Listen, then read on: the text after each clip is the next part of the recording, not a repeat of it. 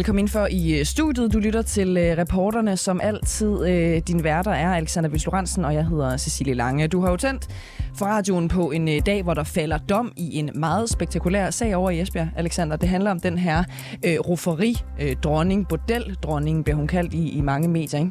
Ja, og vi får en øh, live-reportage øh, fra Esbjerg lidt senere her på morgenen. Øh, er andre ting, vi også lige skal omkring, Cecilie, synes jeg, vi skal nævne, at coronatallene øh, faktisk er stiget igen. Det fandt man ud af i går, og det betyder altså også, at sundhedsordførerne i Folketinget, de skal til møde med sundhedsminister Magnus Heunicke. Det skal de om en lille times tid klokken 8, og jeg tror jo alle sammen sidder jeg og tænker, vi ikke hvad må skal... det ender med? Nej, jeg synes ikke, vi skal dække det. Jeg kan ikke overskue mere. Nej, det, det kan Det gider jeg simpelthen ikke. Nej, okay. Så lad os bare ignorere det og ikke bruge mere tid på det. Nej, jeg lover i hvert fald, at vi holder øje med, hvad der kommer ud øh, fra det der møde. Ikke? Nej, jeg ved nu ikke. Her til morgen skal det også handle om løsgængere i Folketinget. Laver løsgængerne i det danske parlament egentlig nok? Det kommer vi til at sætte fokus på her i reporterne i de næste par ugers tid, og vi lægger altså fra land i dag. Det gør vi lige om lidt. Godmorgen og velkommen til reporterne, Cecilie Lange og Alexander Vildstoransen i studiet. For øh, to afstemningsdage, to udvalgsspørgsmål og ikke meget fremmøde i Folketingsudvalg. Nogenlunde sådan lyder løsgængeren Simon Emil Amitsbøl Billes folketingsår. Vi er nu tre år inde i valgperioden, og aldrig, og jeg gentager aldrig har der været så mange løsgængere uden for folketingsgrupperne. De er lønnet af de danske skatteborgere, valgt af de danske vælgere, men hvad pokker godt egentlig øh, rundt og laver i alle de her øh, tider, altså disse løsgængere? Det vil vi her på reporterne i den kommende tid, som sagt, forsøge at finde ud af. Lige nu så er der i alt ni løsgængere, og i dag så zoomer vi altså ind på øh, en af dem, og det er Simon Emil Amitsbøl øh, Bille. Vores godmorgen. Kollega, jo. Ja, lige præcis, ja, og det er jo også øh, lidt, lidt øh, specielt. Ikke? Øh, godmorgen Emil Winkler. Godmorgen. Du er politisk redaktør her på øh, kanalen. Og jeg ved jo, det er dig, som er gået i gang med at, at undersøge, hvad de her løsgængere egentlig render rundt øh, og bruger deres tid på. Det er jo meget væsentligt øh, øh, at vide, når vi alle sammen betaler deres løn, og sådan set også har, har, øh, har valgt dem ind i Folketinget. Ikke? Hvad har du fundet ud af mere specifikt omkring Simon Emil Amesbøl Bille? Ja, der er i hvert fald noget, der tyder på, at han bruger mere tid på at lave sit uh, program Ministertid her på kanalen, end han bruger inde i Folketingssalen. Fordi som du også nævnte, han har været der til to afstemningsdage, og han har øh, stillet to øh, spørgsmål. Altså det er jo sådan i Folketinget, så kan man stille paragraf 20 spørgsmål, udvalgsspørgsmål, øh, samrådsspørgsmål, alle mulige spørgsmål. Og det er sådan et parlamentarisk værktøj, som, som folketingsmedlemmerne har. Det har han så ikke benyttet sig særlig meget af, det værktøj. Øh, jeg har også talt med nogen fra retsudvalget, som er et af de øh, hvad kan man sige, mest eftertragtede øh, udvalg i Folketinget. Alle vil gerne sidde, eller mange vil i hvert fald gerne sidde i retsudvalget. Og der sidder Simon Emil, han har simpelthen siddet i retsudvalget. Men der er altså ikke øh, særlig mange af dem, som øh, er i retsudvalget, der nogensinde har set ham, eller i hvert fald ikke i det her folketingsår. Så, så det, det tegner jo et billede af en, en Simon Emil Amitsbøl Bille, som øh, ikke øh, bruger særlig meget tid i det danske parlament, på trods af, at han er valgt som folketingsmedlem. Lad os lige prøve at zoome ind på nogle af de der detaljer, du har fundet frem til omkring øh, Simon Min øh, uh, Amitsbøl øh, Billes virke, fordi du siger to afstemningsdage, to udvalgsspørgsmål, og så ikke så meget fremmøde i, i Folketingets udvalg. Hvor, hvor øh, spektakulært er det, altså hvor øh, sjældent er det, at det er så få øh, udvalgsspørgsmål og øh, så få afstemningsdage?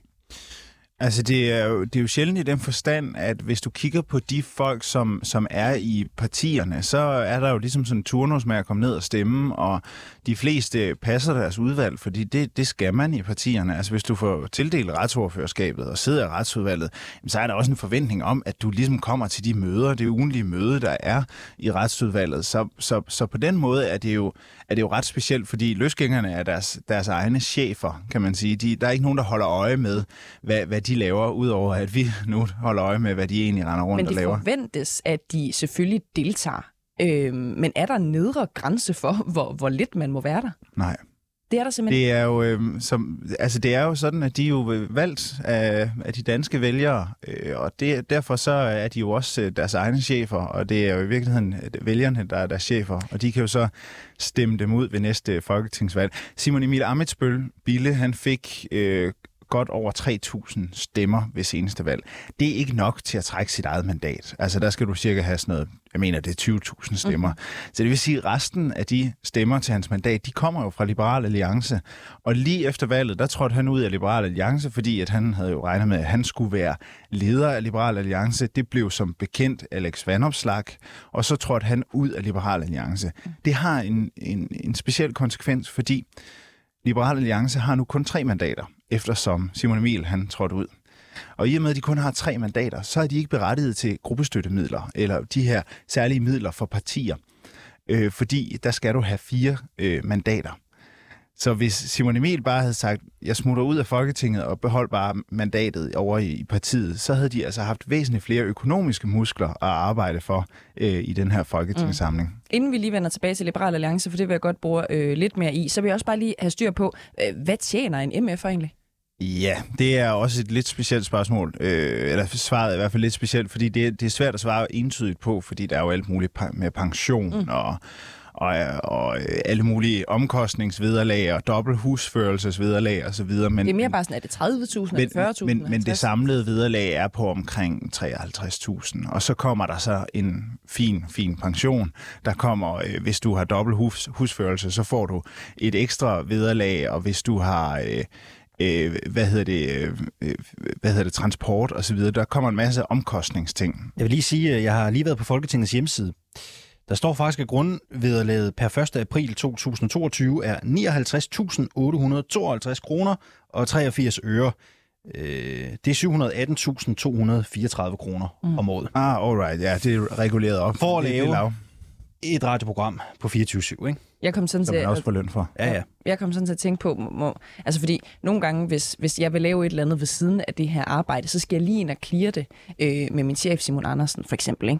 Ikke? Øh, er der en eller anden grænse for, hvor meget man må tjene ved siden af? Nej. Heller ikke? Nej. Nej.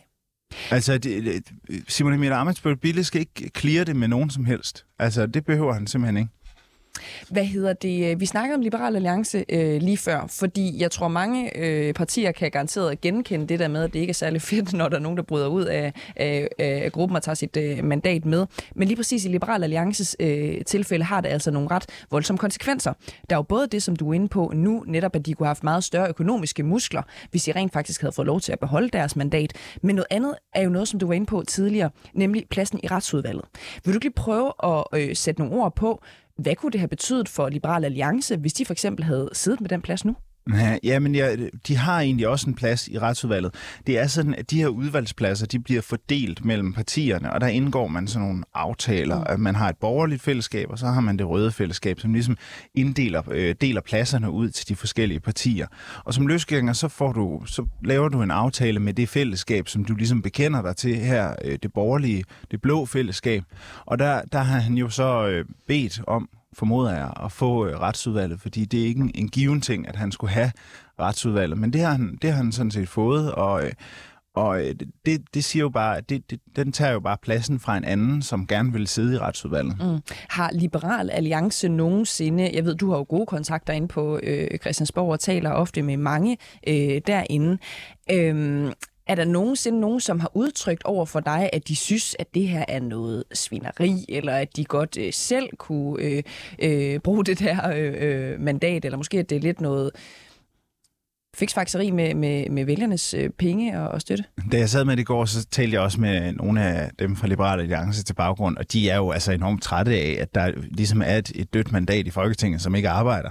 Altså fordi de er en folketingsgruppe, som øh, virkelig øh, kunne øh, gerne vil udrette noget, og hvis de havde haft det der ekstra mandat, jamen så havde de været mere spilbare, og så kunne de endnu mere, og så havde de været mere ud over rampen, og de havde også haft flere penge, og der er simpelthen ikke grænser for, hvor meget guld og honning, der vil flyde i gaderne, hvis bare de havde det mandat. Mm. Men det er ikke noget, som de uh, siger i offentlige interviews. Nej, og vi skal selvfølgelig også lige sige, at vi har spurgt Simon Emil Amitsbøl Bille, om han vil stille op uh, til interview. Det har vi jo uh, formentlig også en aftale med ham om, at han vil i næste uge. Han har ja, altså ikke muligheden for det. Vi håber vi simpelthen meget, at han vil stille op i næste uge, for vi vil jo gerne høre Simon Emil, hvad er det egentlig, du render rundt og laver? Mm-hmm. Øhm, og det er jo spændende, det er jo interessant, fordi det er jo noget, der vedkommer os alle. Det er jo vores penge, de, de bliver betalt for, og det er vores stemmer, de er valgt ind for. Mm. Og det, det, der jo er på Christiansborg, det er jo, at mandaterne er jo simpelthen så dyrebare, fordi der er altså kun 179 af dem, og det er ikke ligesom med pengesedler, hvor man bare kan trykke nogle flere. Altså, så det, mandaterne er enormt dyrebare derinde, så derfor så... Øh, så har man vel også en forventning om, at de arbejder. Vi har aldrig haft så mange løsgængere, som vi har lige nu. Altså, hvor typisk er det her mønster for løsgængere generelt? Altså, hvis man kigger på de løsgængere, vi har i Folketinget i, i, i dag, altså, så kan man se, at øh, den, der er en gruppe, øh, som består af, af seks løsgængere fra, fra øh, Dansk Folkeparti, som er utilfredse over lederen. Så har vi Simon Emil Amitsbøl Bille, som også er utilfreds over lederen. Så øh, for noget tid siden havde vi Inger Støjberg, som også var utilfreds over lederen. Så der er ligesom sådan en, en tendens med, at når der er et lederskifte, så er der nogen, der måske hopper fra. Så har vi den anden gruppe, som er Nasser Carter og, øh, og Ola Østerby fra de konservative. De har begge to været udsat for nogle øh, MeToo-anklager, som gjorde, at øh, partiet gav dem en eller anden form for sanktion, og det har de ikke været tilfredse med. Øhm, vi har jo også Lars Løkke Rasmussen. Ja, men han er jo et parti nu. Så han er, er han er i princippet ikke løsgænger okay. længere. Han er en, en, en enmandsparti. Ja. Øh, fordi partiet er oprettet, og vi har jo også Sikander Sedik og Susanne Semmer og hvad de nu ellers hedder derovre i, i Fri Grønne. Øh, og de er vel meget flittige Ja, men det er jo også et parti nu. Øh, ja, ja, men de, de er formentlig flittige. Mm. Emil Winkler, øh, vi slipper som sagt ikke historien her. Det kommer til at være et øh, tema, som vi kører hen over de næste par uger, fordi vi synes, det er øh, enormt vigtigt, at vores øh, lyttere ved, hvad deres øh, penge og deres øh, stemmer egentlig øh, går til. Og så skal vi selvfølgelig lige holde de der politikere øh, i ørerne, så vi sikrer os, at de rent faktisk passer deres øh, arbejde. Emil Winkler, politisk redaktør her på 24 Tak fordi du kom forbi i studiet her til morgen. Vi spørger også her til morgen på øh, Facebook, om løsgængerne i Folketinget de laver øh, for lidt. Og der er godt gang i øh, debatten. Øh, Kaja Hostrup skriver, de burde kyles ud, øh, da det om noget er at snyde dem, de er blevet valgt af. Øh, vi har også fået en øh, besked fra Annette Brun. Hun skriver, måske er løsgængerne reelt de mest troværdige i dansk politik, da de ikke længere er bundet af forældede ideologier og blokke, men drevet af oprigtig interesse for mm. det danske demokrati. Du kan også blande dig i debatten. Send os en sms på 92 45 99 45 eller skriv til os på øh, Facebook. Godmorgen, Pia Kærsgaard. Godmorgen. Du er stifter af Dansk Folkeparti. Øh, nu er du øh, medlem af øh, partiet, og så er du også tidligere formand for Folketinget. Du er ikke begejstret for løsgængerne inde på Christiansborg. Hvad, hvorfor er det galt, at folketingsmedlemmer bliver løsgængere? Jamen, nu synes jeg, at øh, specielt i denne her periode, der er det jo nærmest gået fuldstændig agurk. Øh, 26 personer har enten sprunget fra et parti, er blevet løsgængere eller gået over i et andet parti. Altså, det er jo helt vildt. Øh, 26 ud af 179 i en folketingsperiode. Og øh, jeg synes, det begynder at, at nærme sig at vælge bedrag og forræderi. Det vil jeg slet ikke lægge skue på. Jeg prøver på at skrive, hvad det er, der gør det til et vælgerbedrag og forræderi. Om det er jo, øh, altså man opstiller for et parti, øh, og øh, man får nogle stemmer, nogle for mange, øh, nogle for meget, meget få. Øh, og så får man nogle listestemmer, som jo er partiets stemmer. Så, så det er meget få, der kan sige, at de har deres eget folketingsmandat, øh, har så mange stemmer. Øh, men uanset hvad, så opstiller man jo for et parti.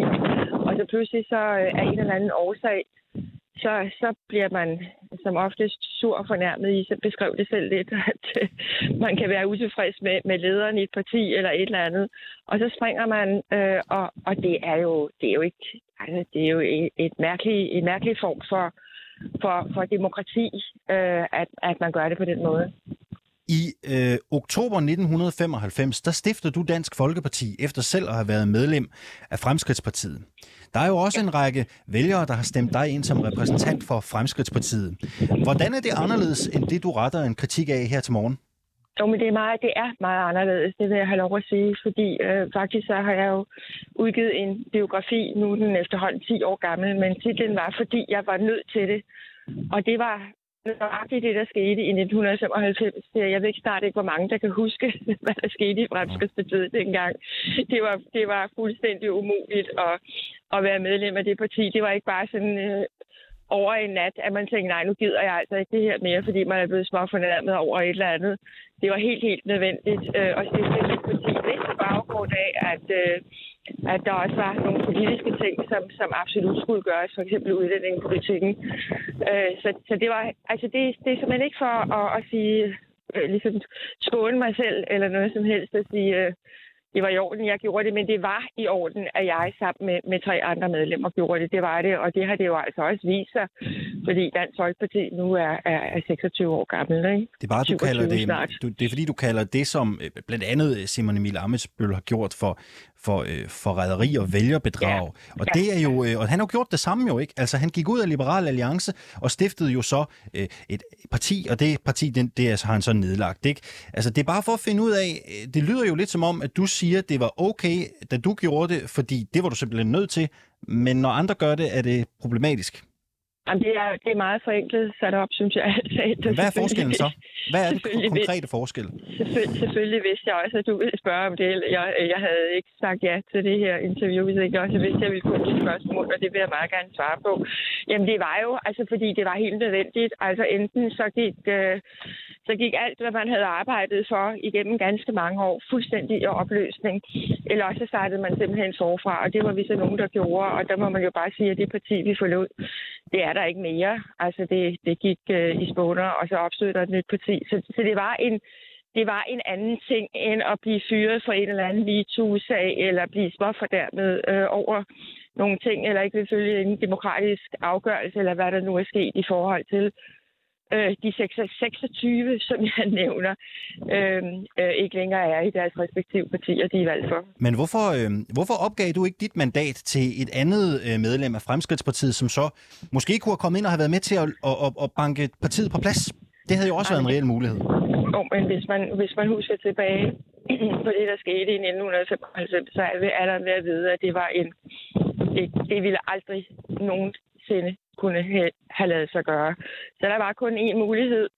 Øh, det var at, at stifte et nyt parti, og, og det var så det, vi gjorde. Men nogen mener måske det samme er ved at ske med Dansk Folkeparti i dag, At partiet er ved at køre mod afgrunden? Det, det, det er så en anden diskussion, og det er ja. jo måske igen, fordi der er nogen, der der ikke vil øh, acceptere en demokratisk, en ja. demokratisk afgørelse. Det ved vi jo, okay. at, øh, at der er, er nogen, der er gået, fordi de ikke ville okay. øh, acceptere, at Morten, Morten Messersmith blev valgt med et meget stort stemmetal på, på, på vores ekstraordinære øh, årsmøde her for nylig. Lad os prøve et tankeeksperiment. Hvis nu Liselot Blikst, Ben Bøsted, øh, Marie Krarup øh, Lise Bæk og, øh, og de øvrige, der sidder i det fællesskab, der hedder Gæsser Gaser, nu dannet et parti, som måske politisk ikke var så langt fra Dansk Folkeparti, men de dannede partiet, fordi de mente, det var øh, nødvendigt med et projekt, som kunne levere en øh, stram udlændingepolitik, øh, levere noget god sundhedspolitik, i en tid, hvor Dansk Folkeparti lader til at være kørt af sporet. Vil du synes, det var nødvendigt, eller vil du synes, Nej. det var problematisk? Nej, fordi det, det er helt, helt anden øh, øh, årsag, at de gik. Og nu, nu tror jeg faktisk nok, at øh, der blev sagt i går, at vi lige netop ikke skulle diskutere de seks. At det var generelt, at vi skulle, til løsgæng, vi skulle diskutere løsgænger i Folketinget. Men du vil ikke tale om de seks der, så? Nej, det har jeg da ikke lyst til. Hvorfor skulle jeg da give dem opmærksomhed? Det har jeg da ikke spurgt lyst til. Nej, nej. Altså, årsagen var 100 procent, og det tror jeg nok, at man, man nok kan konstatere, at øh, de ikke ville acceptere en demokratisk øh, øh, øh, årsmødeafgørelse, og så er den ikke længere det, det, det er jo bare fordi, øh, og det kan godt være, at det er mig, der, der ligesom tager fejl. Det er jo bare fordi, øh, du øh, gik jo sammen med andre ud af Fremskridtspartiet, fordi der var brug for et nyt parti, det var ved at smelte sammen. De seks løsgængere, der er gået fra DF, kunne måske godt have den samme opfattelse, at Dansk Folkeparti er ved at smelte sammen, hvis de nu valgte at stifte noget nyt. Men det, det, jeg skal bare lige være sikker, du synes, det er noget helt andet, end det du gjorde ja, dengang. Jo, men, men partiet var absolut ikke ved at smelte sammen. Øh, den, den helt store årsag var jo, at øh, Christian Thulesen Dahl efter fire valgnederlag øh, valgte at, og, øh, at trække sig. Og så skete der ting og sager, det skal jeg så sandelig lige love for. Øh, men men det, var jo, det var jo sådan set der, det hele begyndte. Ikke? Så, så det, var, det var mere det, der var årsagen.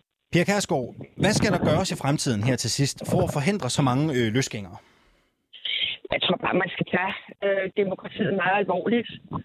At, øh, at man en gang imellem skal, skal kæmpe, øh, selvom, selvom tiderne er svære. Altså, der, der sker ting og sager for mange folketingsmedlemmer, hvor man tænker, ej, det er godt nok hårdt lige i øjeblikket, men, øh, men så bliver det med at kæmpe, med mindre det er fuldstændig umuligt, som det var i dengang i Fremskridtspartiet. Så det var virkelig fuldstændig umuligt. Der var ikke noget at gøre.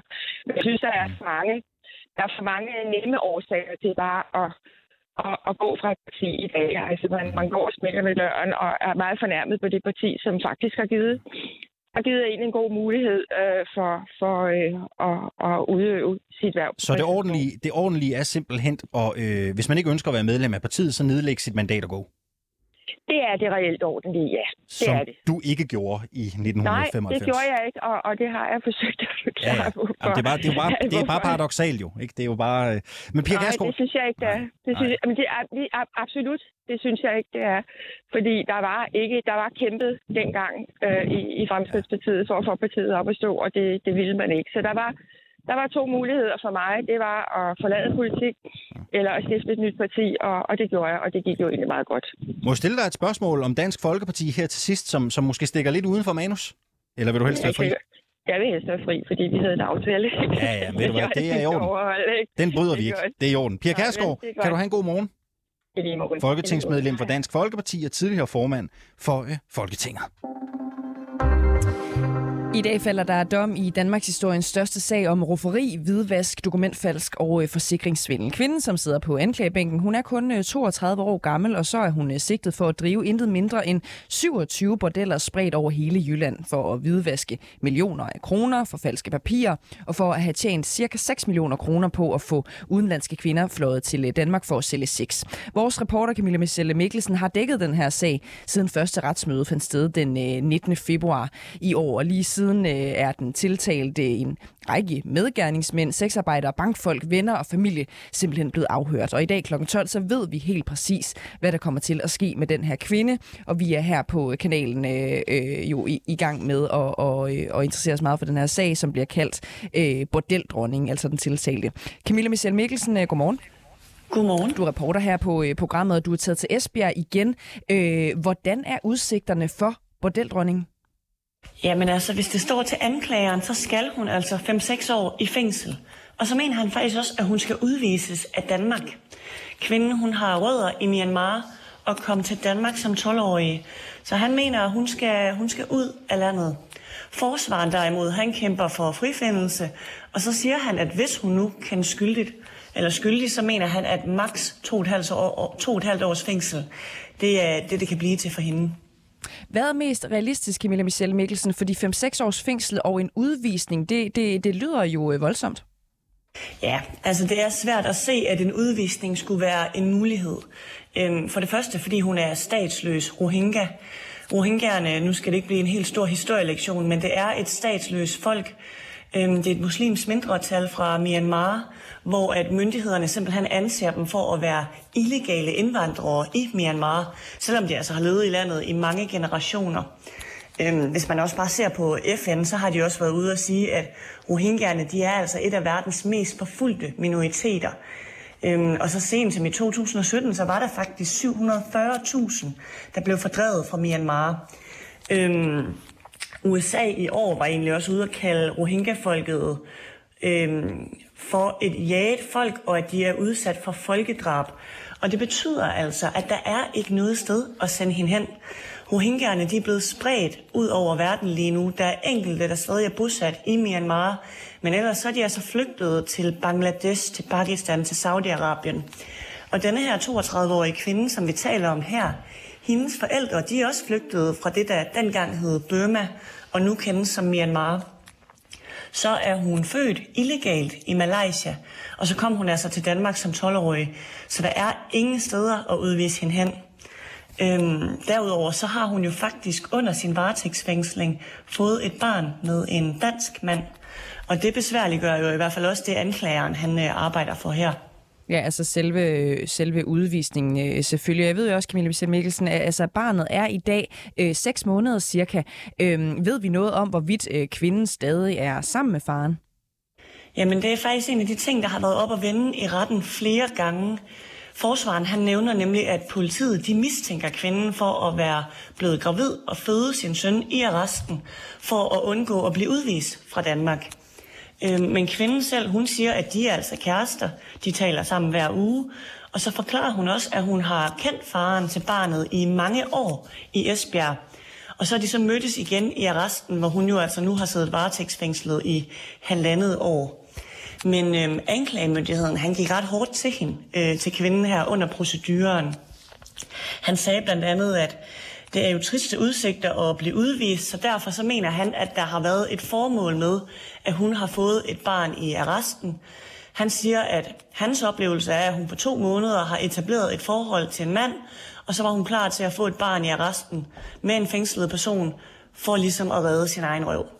Har det her overhovedet noget øh, på sig, Camilla Michelle Mikkelsen? Fordi det lyder jo som noget vildt og, og mene og en, og en vild anklage. Har øh, anklageren nogen som helst beviser for, at det her skulle være tilfældet? Altså at den øh, tiltalte har etableret et familieliv og fået et barn, for simpelthen ikke at blive udvist? Jamen, det er en enorm hård anklage. Altså, det er, altså, hun har grædt to gange i retten faktisk, når det her kommer op.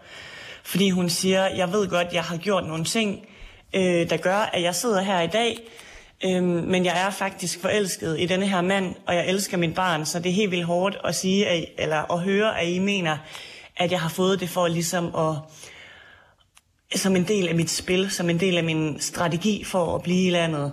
Øhm, om der er noget i det, det, det er svært at sige. Altså, hun øh, virker jo helt klart mærket af det, og anklageren, han har jo nok sine grunde til at tænke noget andet. Mm. Øhm, lige her på falderæbet, Camille Michel Mikkelsen, inden vi slipper dig. Øh, hvad er der ellers kommet øh, øh, frem øh, her mod øh, sagens afslutning? At denne her bordeldrift, som vi jo vidste var stor, den er enorm.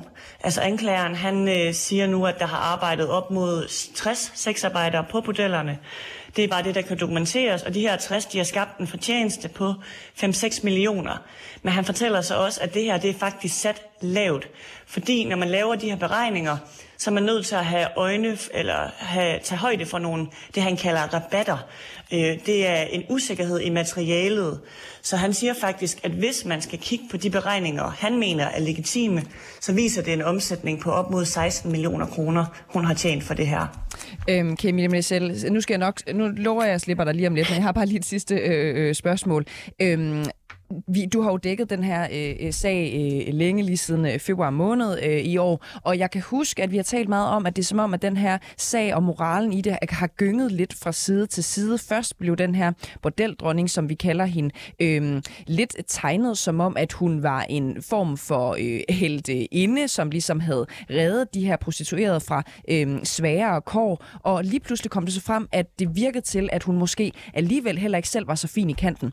Hvad er seneste nye nye på hele den fortælling, altså om bordeldronningen? Jamen, seneste nye er, at forsvaren jo, øh, da han procederede, selvfølgelig talte for, at hun var redningskvinden. Ikke? Hun redder dem her fra de klamme alfonser. I tirsdags, øh, tirsdag aften, der havde jeg et interview med en tidligere sexarbejder, som har arbejdet på et af de tiltalte bordeller. Og hun kan desværre berette om øh, dårlige kår. Både for øh, arbejderne, men også bare i forhold til, at hun er, hun er hård at arbejde under. Mm. Hun er en bestemt kvinde, hun er streng. For hende er det en forretning. Det handler ikke om, at kvinderne skal have det godt. Derudover så var der så mange af dem, at det var helt umuligt for hende at tjekke op på, hvordan de enkelte piger havde det. Godt. Hun fortæller blandt andet, at hun øh, husker, at hun kommer ind i et rum, og så skal hun øh, ligge med en kunde på en madras, madrassen den brænder sammen, og det der så sker, det er, at de må ligesom sådan redde det hele ved at stikke sådan nogle plastikølkasser ind under. Og de her plastikølkasser, de udgør så sengen, mm. og det gør de resten af tiden, mens hun er der. Camille Michelle Mikkelsen, øh, reporter her på programmet. Tusind tak, fordi du var øh, med os. Så vi kan også sige, at i dag kl. 12, der ved vi helt præcist, hvad der skal ske med øh, bordeldronningen, som altså nu har siddet varetægtsfængslet i 19 måneder.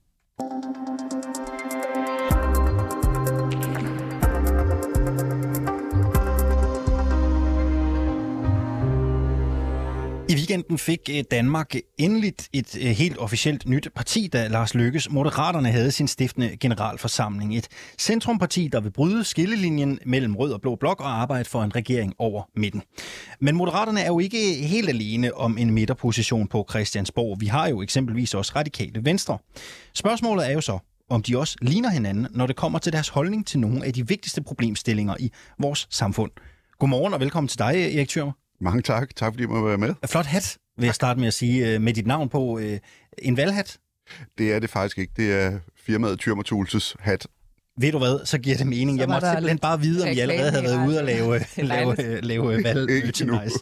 Øh, vi er glade for, at du har lyst til at være med øh, her øh, til morgen. Du er som sagt en af de 41 personer, som stiller op til Folketinget for Moderaterne, og så er du altså også øh, direktør for din virksomhed, som laver værktøj. Øh, først og fremmest, hvorfor stiller du op for Moderaterne og ikke Radikale Venstre? Øhm, det er jo virkelig et interessant spørgsmål. Jeg øh, har aldrig gjort mig i politik nogensinde.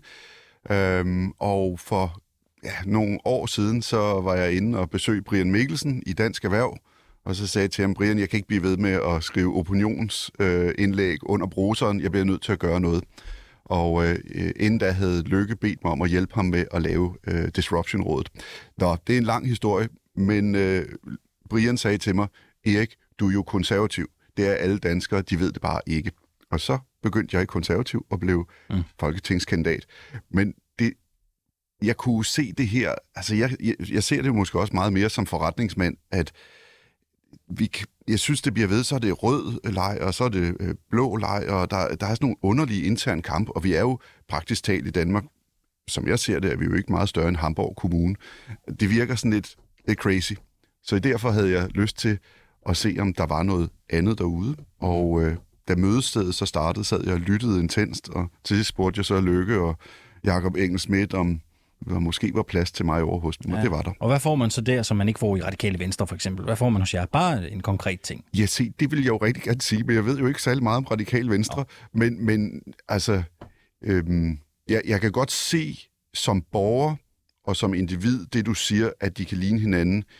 Jeg tror nok mere, at man har en mere velafbalanceret politik i Moderaterne. Og når du ikke ved meget om radikale, kan det være, at det ændrer sig i løbet af de næste 10 minutter. For her ved mig har jeg en plastskål. Jeg tror, det er plast. Jeg var meget skræmt, da du hørte, øh, eller da du sagde, at vi skulle have en quiz. Jamen, det skal vi. For i den her quiz ligger der x antal hvide strimler. Har politiske citater. Spørgsmålet er, om du kan kende forskel på øh, Moderaterne og Radikales politik. Og altså, om du kender jeres egen politik godt nok til at kunne sige, her skiller det sig ud. Er du frisk på quizzen? Ja, ja, Det er for sent at sige nej i hvert fald.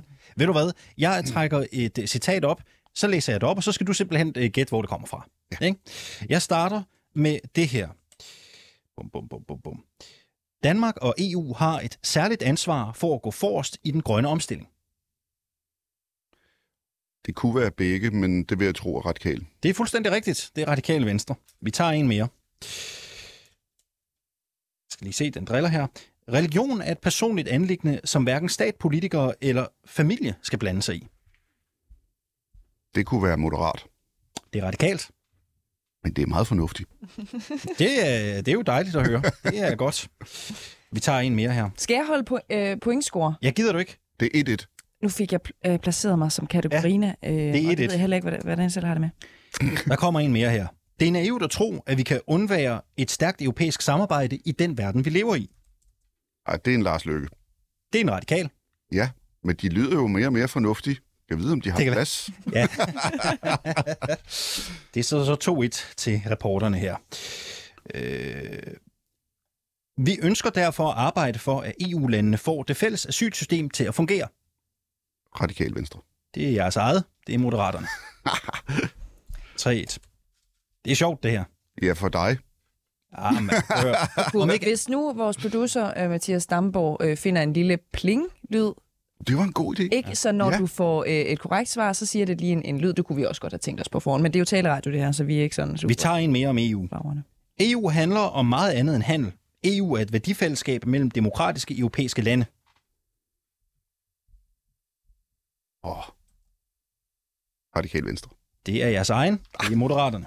Jeg kan ikke ringe til det Ja. her. Stort. Vi, jeg siger, vi Måske arbejder... har du også, Simon, sat mig op til, at jeg skal fejle. Nej, det har jeg ikke. Nå. Jeg er simpelthen bare nysgerrig. Der kommer en mere her. Vi vil altid forsvare enhver, der undertrykkes på grund af herkomst, tro, overbevisning, køn og seksualitet.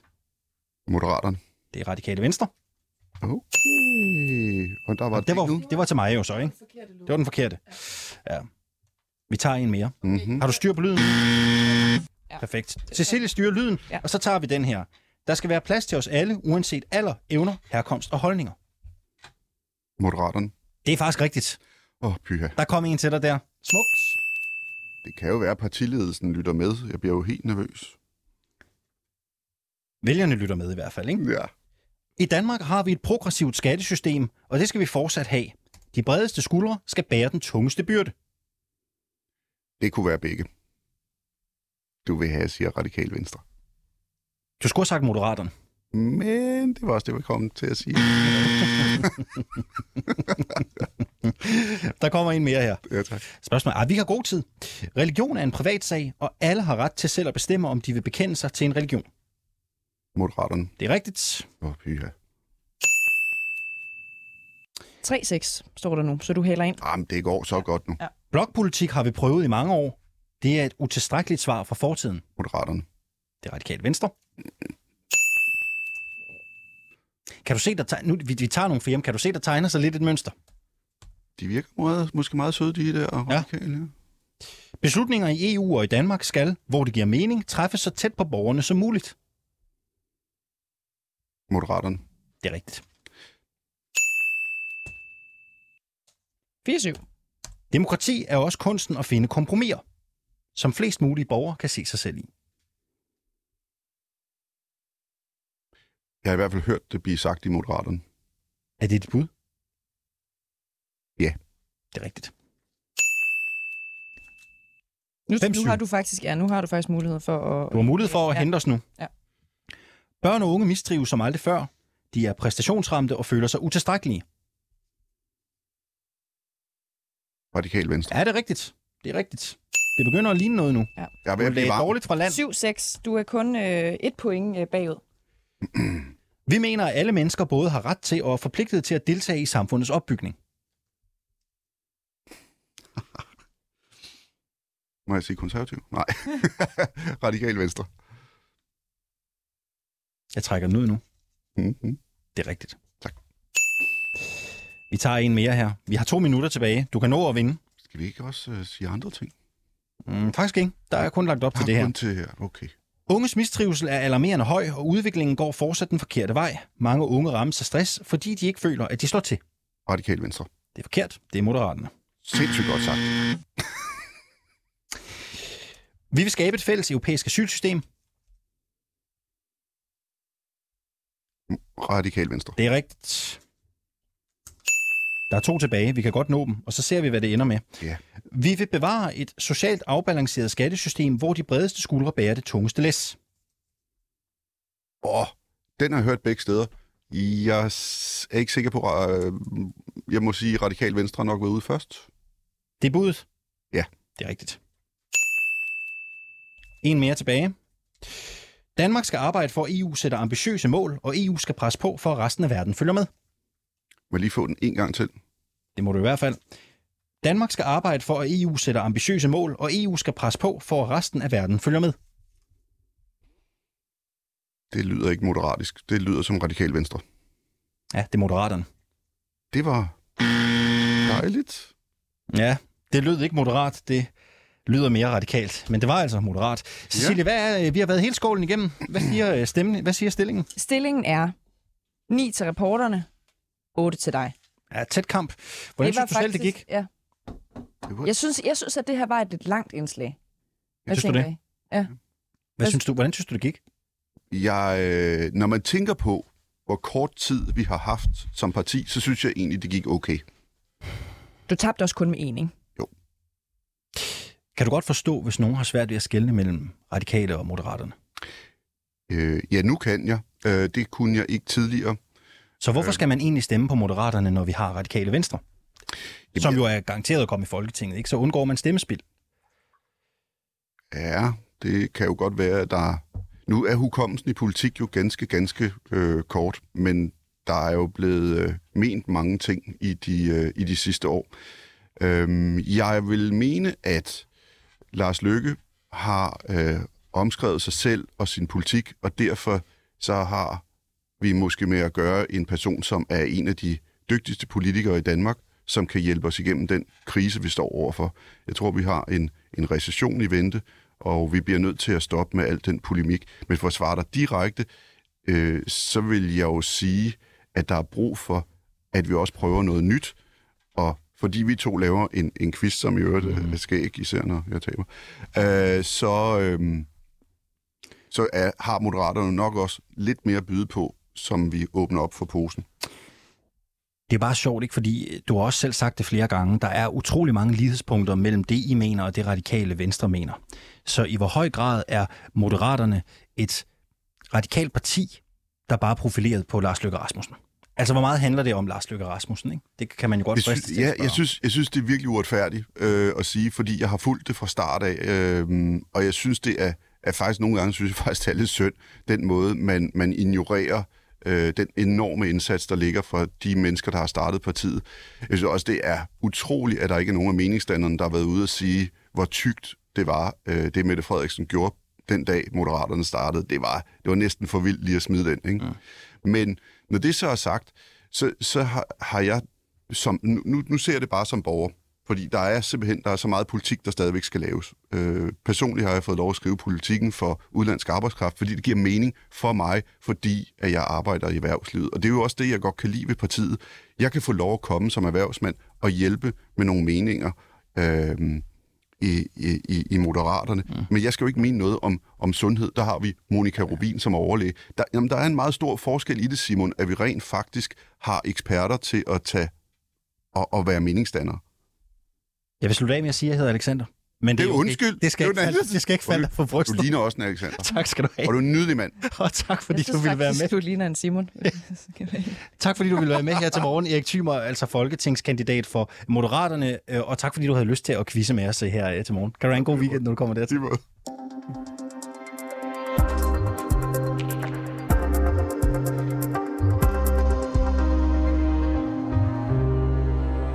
Frederiksberg Kommune siger nu, at man vil se indad og undersøge arbejdskulturen i børne- og ungeforvaltningen. Det sker efter, at vi her på reporterne jo har afdækket sagen om Sandra Pugliese, der blev truet med at få tvangsanbragt sin autistiske søn. Meldingen kommer fra Daniel Panduro, som er medlem af kommunalbestyrelsen for Enhedslisten, og så er han også formand for børneudvalget i Frederiksberg Kommune. Og lad os lige prøve at høre, hvordan det lød, da Sandra Pugliese øh, blev truet med en akut tvangsfjernelse af sin 10-årige autistiske dreng. Øhm, og det skete jo under et møde møde med øh, sagsbehandleren, hvis hun altså ikke takkede ja til et bestemt skoletilbud. I klippet, I skal høre nu, der har vi sløret sagsbehandlerens stemme. Bottom line er, Frederiksberg Kommune siger til jer forældre, nu påtager jeg det her forældreansvar i praksis. Ja. Så enten så sker de her ting nu, eller så er vi skudt tilbage til paragraf 51. Eller så vil jeg lagt op til, at jeg bare bliver undersøgt, taget væk hjemmefra i to måneder uden til mor, og så bliver han undersøgt psykologisk og pædagogisk. Det gør vi, hvis der ikke kommer i skoletilbud, og hvis I ikke får fuldført de her forældreundersøgelser. Vi trækker den ikke længere. Ja, vi har selvfølgelig forelagt uh, Sandra Puglises uh, sag og den her optagelse for Daniel Panduro forud for det interview, som du skal høre nu. Allerførst, hvad er din reaktion på det klip, hvor man tydeligt hører en mor blive troet med en akut tvangsanbringelse, hvis ikke hun uh, takker ja til det skoletilbud, som sagsbehandlingen foreslår? Da jeg hørte blev jeg da overrasket over, at nogle mennesker øh, bliver behandlet sådan. Det synes jeg ikke i orden. Der er ingen tvivl om, at det er meget uprofessionel øh, kommunikation, hun har oplevet. Øh, sådan skal ingen øh, forældre behandles på Frederiksberg. Det kan, jo ikke, det kan jo ikke være to meninger om. Jeg er ikke jurist, så jeg ved ikke, om det er ulovligt per se, og jeg ved heller ikke, om det er en trussel. Det, altså, det er jo ikke øh, fagligt inde i. Altså i, i forhold til, om det, er, øh, om det er en trussel, om det er ulovligt eller ej. Vi har jo haft to eksperter, uvildige eksperter, øh, til at se på den her sag, og som er enige om, at kommunikationen er langt over grænsen. Jeg, ikke, jeg underkender ikke, at de mener, at det er langt over grænsen. Det mener jeg også, det er. Men jeg siger bare, at jeg er ikke jurist, så jeg ved ikke, om det er ulovligt. Mm. Karoline Adolfsen, som er lektor øh, i børne- og socialret ved Aarhus Universitet, hun, øh, hun siger, at det er klokkeklare lovbrud. Hun siger, og jeg citerer lige her, det er fuldstændig utvetydigt ulovligt, det kommunen har gjort her. Udover truslen, så har en sagsbehandler slet ikke kompetencer til at beslutte en paragraf 51 undersøgelse. Så både den grundlæggende forvaltningsret og de specielle børneregler i serviceloven er overtrådt her, siger hun. Når en lektor i socialret siger det, hvordan modtager du så det? Jamen, det, det er da ked af, hvis vi har. Vi skal ikke bryde loven. Men, altså, men jeg er jo ikke jurist, så jeg ved jo ikke, om det er rigtigt. Det må vi jo få prøvet. Er det fordi, du betvivler den her eksperts vurdering af det? Hun har jo haft sagen og lyttet til de her lydfiler. Jeg, jeg siger bare, jeg har ikke noget fagligt grundlag for at vurdere, om det er ulovligt, hvis du vil have mig til at udtale mig som jurist, så siger jeg, det kan jeg ikke, for jeg er ikke jurist. Mm. Men jeg kan godt sige til dig, at jeg synes, det er uprofessionel kommunikation, og jeg kan sige til dig, at jeg synes, at, eller jeg, jeg siger, at hvis det er ulovligt, så skal vi jo ikke noget ved det. Mm. Øhm, nu kan det være, at jeg lige skal formulere mig på en, på en anden måde. Ja, jeg tror, det er, fordi ja. du siger, hvis det er ulovligt. Så, så siger jeg, jeg, at vi har... Ulovligt. Nej, men så har vi fået eksperter til at vurdere det her, og hende, Karoline mm. Adolfsen, lektor i børne- og socialret, siger, det er klokkeklart ulovligt. Mm. Så er det da sandsynligvis ulovligt. Men det, det er jo ikke sådan i Danmark, at og alt respekt for øh, lektorer, og jeg underviser selv på en videregående uddannelse, det er jo ikke sådan, at bare fordi man er lektor og siger noget, er ulovligt, så er det ulovligt. Det har vi jo domstolen til at vurdere, og hvis man har et ønske om at prøve ved domstolen, så, så kan man gøre det. Når du hører den her lydfil, lyder det så også som en uh, trussel i dine ører, eller er du også i tvivl om det er det? Altså man kan sige, det, det er jo et skisme, fordi at socialrådgivere har jo, og det gælder alle socialrådgivere, har jo oplysningspligt. Og vi har, altså de har en pligt til at oplyse borgere om, hvad kan mulige konsekvenser af en eller anden beslutning være, jeg synes, det bliver sagt på en meget uprofessionel måde. Mm. Senere i forløbet, der bliver Sandra faktisk igen stillet over for et ultimatum af en anden medarbejder, som mener, at sønnen skal mere i skole. Han skal en ekstra dag mere i skole. Og det er Sandra uenig i, fordi hun er bekymret for, om hendes dreng kan klare det. Må jeg sige, om det, er, det kan jeg så forholde mig til. Jeg synes, at det er, jeg mener politisk, at det er helt sindssygt, at, undskyld, jeg bruger det udtryk, at kommuner har den mulighed at trække folk i børneydelse. Det er politisk imod, fordi jeg tror ikke på, at vi forbedrer folks sociale forhold ved at trække det med børneydelse.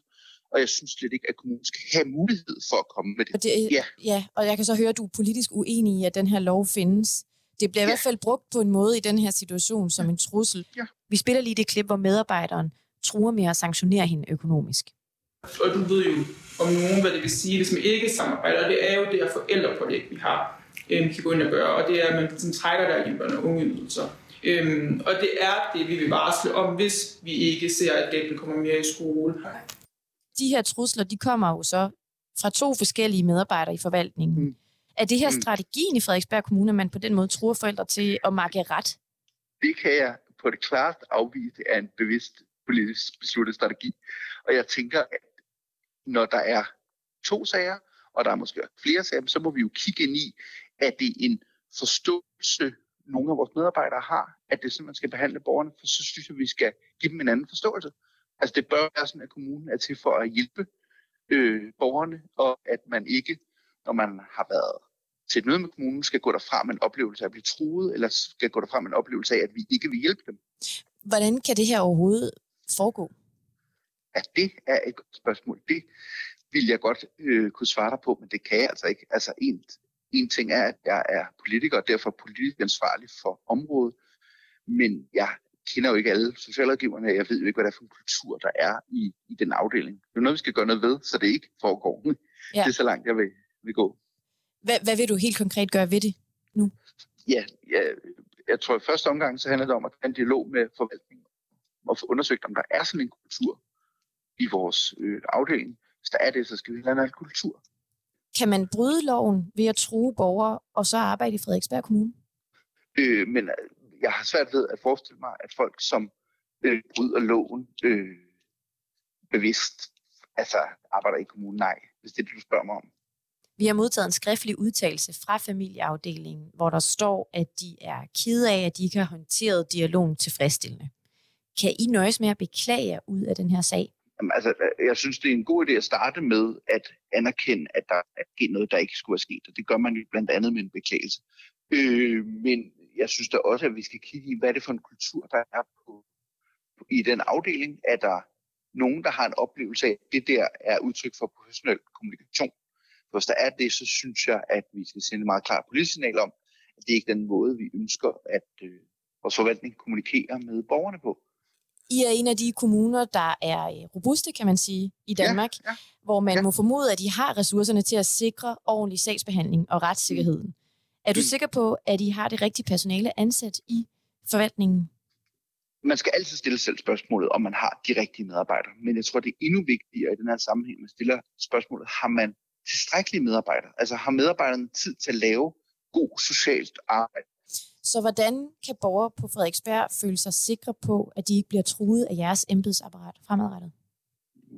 Det ved jeg ikke, om man kan være øh, sikker på, men øh, jeg tænker, hvis det er en kultur, der er i vores arbejdsmarkedsafdeling eller i vores familieafdeling, så skal vi ikke noget ved den kultur. Og det var altså vores reporter, øh, Rassan El Nakib, som har talt med Daniel Panduro, som er medlem af øh, kommunalbestyrelsen for Enhedslisten, og så er han også formand for børneudvalget i Frederiksberg Kommune. De radikale kommer ikke til at støtte regeringen, hvis de gør alvor af at sende flygtninge til det centralafrikanske land Rwanda. Det siger radikales leder Sofie Carsten Nielsen til Jyllandsposten. Vi har forsøgt at få nogle radikale til at stille op til interview her til morgen, men de er ikke vendt tilbage. Til gengæld har vi igen dig med, Emil Winkler. Godmorgen. Øh, godmorgen. Politisk redaktør her på kanalen. Hvad er det for nogle toner, vi hører fra de radikale her? Jamen altså lige nu, så, øh, så går de jo helt op på den høje hest og siger, at øh, hvis det her det øh, bliver en realitet med de her Rwanda-flygtninge, og vi vil sende flygtninge derned, så kommer de altså ikke til at støtte regeringen. Og det er en øh, ret kras udmelding. Øhm, men jeg tror også, vi skal se det som, øh, altså som en, en raslen med sablen, som nok reelt ikke kommer til at have så meget indhold. Fordi lige nu, der er det jo ikke, altså der er jo ikke et faktum om, at vi sender øh, flygtninge til Rwanda, og, eller kommer til det i nærmeste fremtid. Altså, der ligger jo ikke noget konkret på bordet endnu. Øh, og, og, og man kan så sige, at så, hvad er de radikales alternativ? Hvorfor siger de det her lige nu? Jamen, de har brug for at positionere sig altså på det her spørgsmål. Altså, der er meget snak omkring Rwanda og den her asylaftale, og de har ligesom brug for at vise noget kant til regeringen. Men når man, når man kigger på de radikale muligheder i parlamentet, så ser det jo ret svært ud øh, at undgå sådan en aftale, hvis det kunne blive, skulle blive en realitet, fordi det er jo med fuld opbakning fra den borgerlige blok. Så hvem skulle de radikale ellers pege på? Altså, hvad, hvad er deres muligheder? De kunne pege på Jacob Ellemann, men han vil jo også gerne sende flygtninge til et tredje land. Det vil de konservative også godt. Øh, så, så, så det er svært for dem at pege på nogen, som ikke øh, vil sende øh, asylansøgere til et tredje land.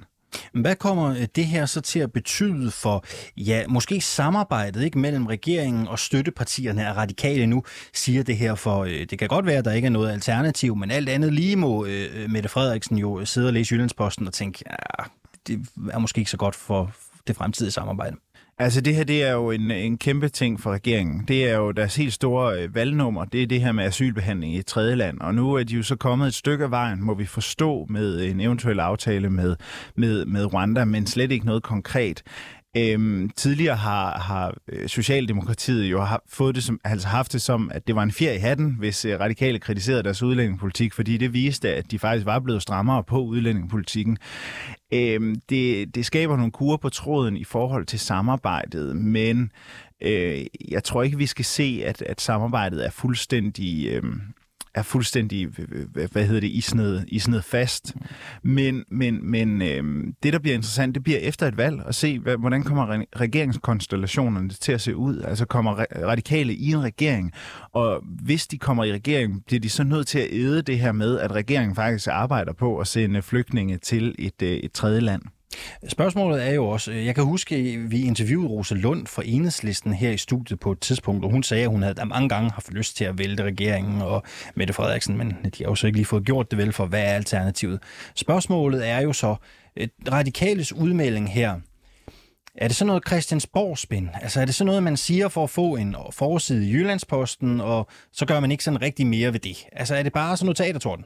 Vi skal jo læse, at, øh, vi skal jo læse det som, at Sofie Carsten Nielsen, hun siger jo, jamen hvis der bliver sendt flygtninge til Rwanda, så øh, trækker de støtten til regeringen. Vi er meget, meget langt fra, at der bliver sendt flygtninge til Rwanda. Så lige nu er det jo slet ikke en realitet. Hun siger ikke, at hvis regeringen fortsætter med at snakke om at sende flygtninge til Rwanda, så trækker vi støtten. Det er ikke det, hun siger. Hun siger, hvis at der er en flygtning, der bliver sat på et fly til Rwanda, så trækker vi støtten, og der er vi meget, meget langt fra. Godt, Emil Winkler, politisk redaktør på 24-7. Endnu en gang tak, fordi du vil være med.